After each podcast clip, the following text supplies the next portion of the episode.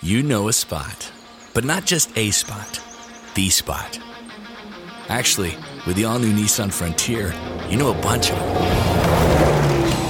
But the key to these great spots? Being able to reach them in the first place. Your spot is out there. Find your frontier in the all new 2022 Nissan Frontier with standard 310 horsepower, advanced tech, and 281 pound foot of torque. Good morning, this is Father Louis Scurti, Mass from home during the pandemic. In the name of the Father, and the Son, and the Holy Spirit.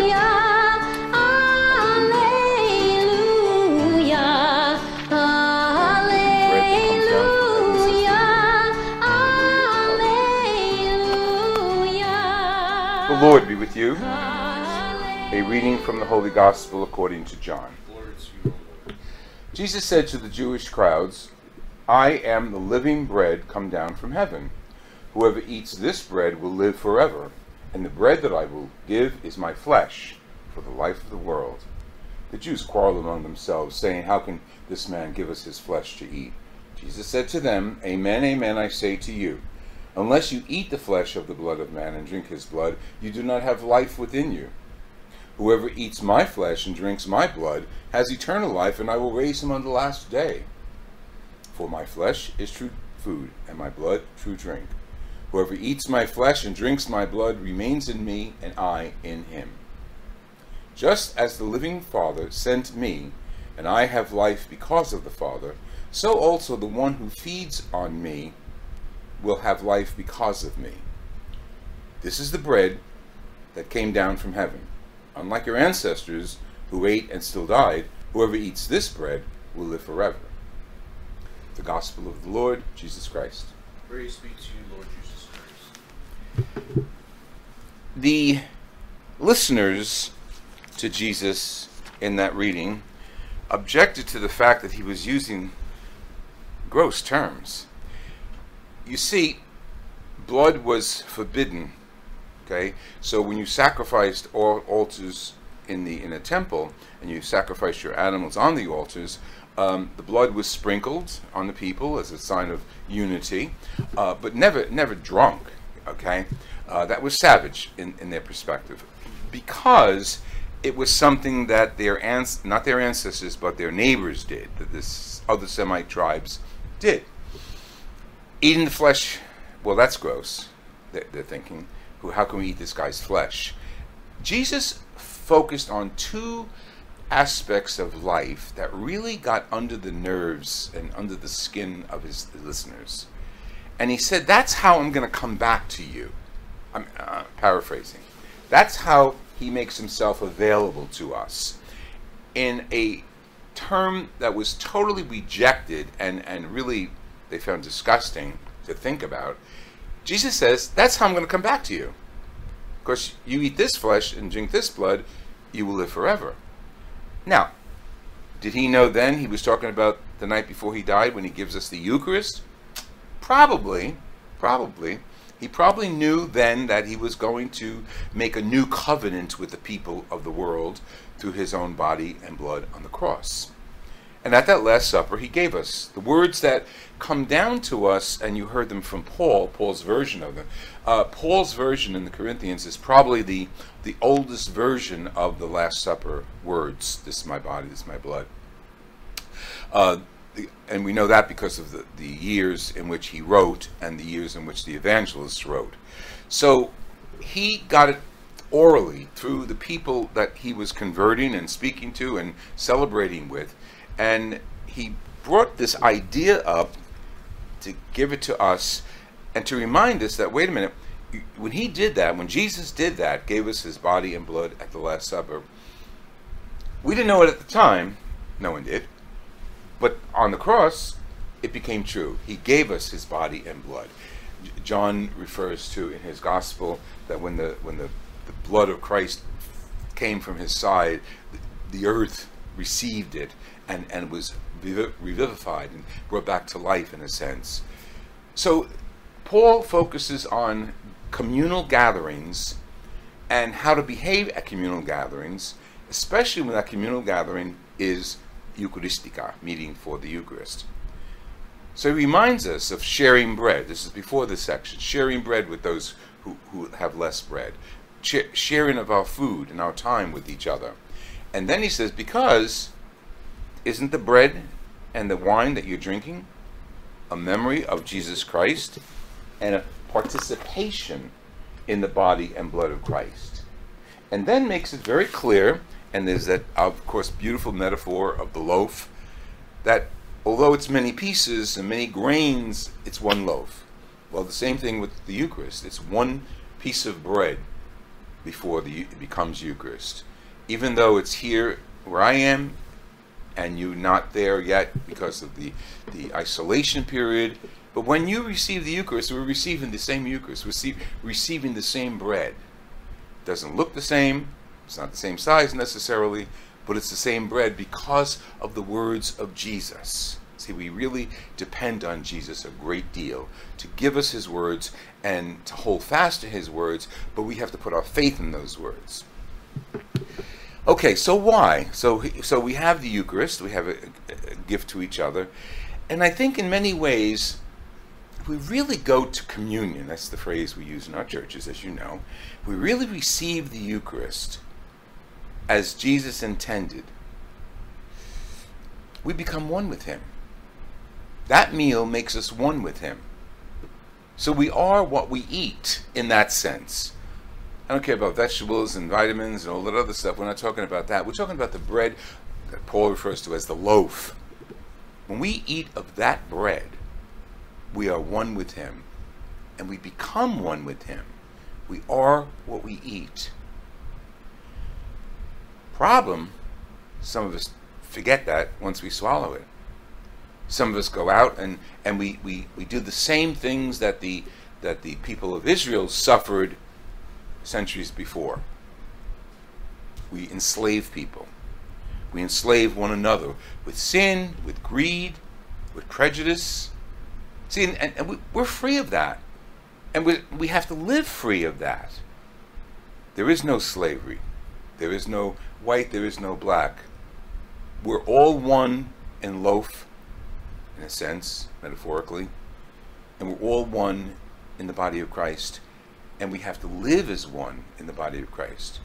Yes, in a veiled conversation, I am referring to the, the injustices in the world today, especially in our own country. Yesterday, I was stopped in traffic in New York by a group of protesters, and they were they were um, calm, um, very verbal, uh, not violent at all. I did block traffic, and so I had time to video them. And in video them, I sent it to my family, of course, to get feedback. And uh, Leanne's response was they were peaceful. Yes, they were. They were peaceful, and, and it was good to be there. But I always go back to the roots of the protests. Good, you protested an unjust act, whether it happened in New York or another state, it doesn't matter. Unjust injustice is injustice. It doesn't matter. And and, and the color doesn't matter. It's unjust. Yes, in our society, black people suffer injustice more than white people. But we can't blame only today's policemen for that injustice. You and I are guilty of it. You and I so often disregard the fact that when we receive the Eucharist, we are receiving the body of Christ and we are living in Christ. We are what we eat. And we, Christians, have to stand up against injustice, whether it's racial, ethnic, it doesn't matter, and stand up and do what is right. So that's why when I watched the protesters yesterday, I, I wasn't depressed it, was interesting to watch. It was, as you know, I, I, don't go to protests. I don't attend protests, uh, marches. It's not my style. But the, the cause is. But then at the end of the cause, where do the protesters go? Please do not go back to your same old prejudiced ways. And I think many, many, many of the protesters, regrettably, some of them are in it just for violence but many of the protesters are in it to soothe their own consciences. Because if that many people practice justice, required justice of their d- police departments, if that many people throughout the country fought and lived and spoke up for what is right and just, we wouldn't be in this situation. One of the comments I received back was that it was they were angry because of 300 years of protesting, 300 years of being put down, 300 years of of ill ill communication between them and all the white people. Well, it's longer than 300 years. Don't forget those slaves that we talk about 300 years ago um, infiltrated into our society, some through marriage, some through office. So they, they rose up in the ranks of the social gatherings. And don't forget where the slaves came from. They came from a country that sold them to the merchants. So their own brothers and sisters, African brothers and sisters, sold brothers and sisters to the person with the highest bid.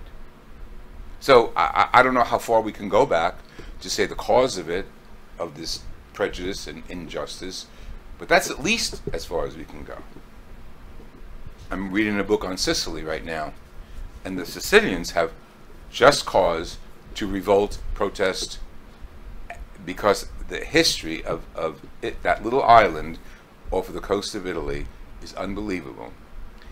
And different leaders came in. You had the French, you had the the uh, the, uh, the people in the east from Constantinople. You had the Italians. You had the Pope.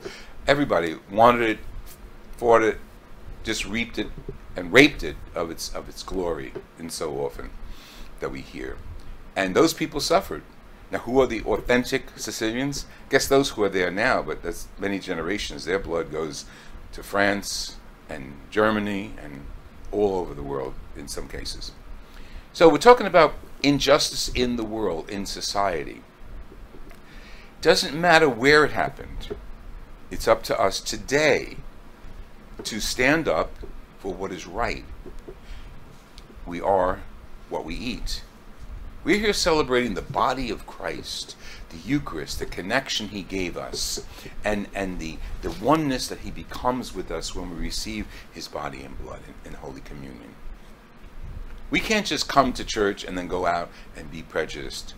We come to church, even if it's your church home where you're praying now, or our parishes, and we need to pray with and work with justice. Pray for justice and work with people who work on justice in our community. I've said it once, I've said it again. Beware of the jokes, beware of the attitude, beware of the, the quote, little people in our society. They taught us through this period of COVID isolation that we depend on them. The mail persons, the grocery stores, the pharmacies, and many of those people are minorities. And many of them are not, like ourselves, a society. Respect, justice, and peace. This is a gift to us from the Eucharist. This is a gift to us. And don't forget, the word Eucharistica means coming together in joy. Eucharistica, happy getting together. May this day, this feast of Corpus Christi 2020, be a significant one in our lives, in which we see less violence, more justice, more health. And we continue to pray for our healthcare providers and all those who are afflicted by the illness. These are very difficult times for us. We can't sit back in silence. One of the signs said that silence leads to injustice. I guess in many ways it does, yes. But uh, uh, marching in the street is not the answer. Vote is the answer. Attitude is the answer. And love is the answer.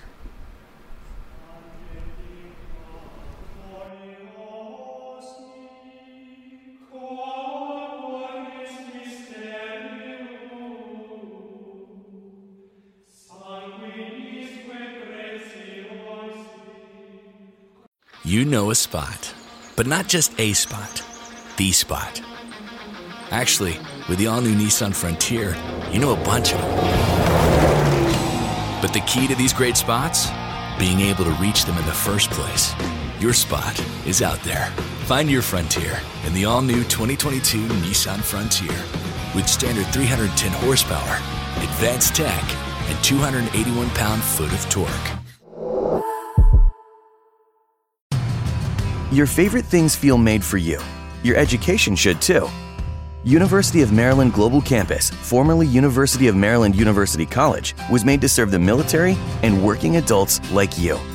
Today, we continue that tradition by offering frequent start dates so you can get started with convenient online learning that fits your schedule, by recognizing your accomplishments with credits you can earn for what you know, by providing no cost online resources replacing most textbooks because a college education can fit your budget too, and with no SAT or GRE required for most programs. University of Maryland Global Campus, made for you. Last year, we awarded more than $15 million in scholarships to qualified students, including community college students, service members, veterans, and working adults just like you. Discover how we can make your education and your goals for the future a reality. Visit us at umgc.edu. That's umgc.edu. Certified to operate in Virginia by SCHEV.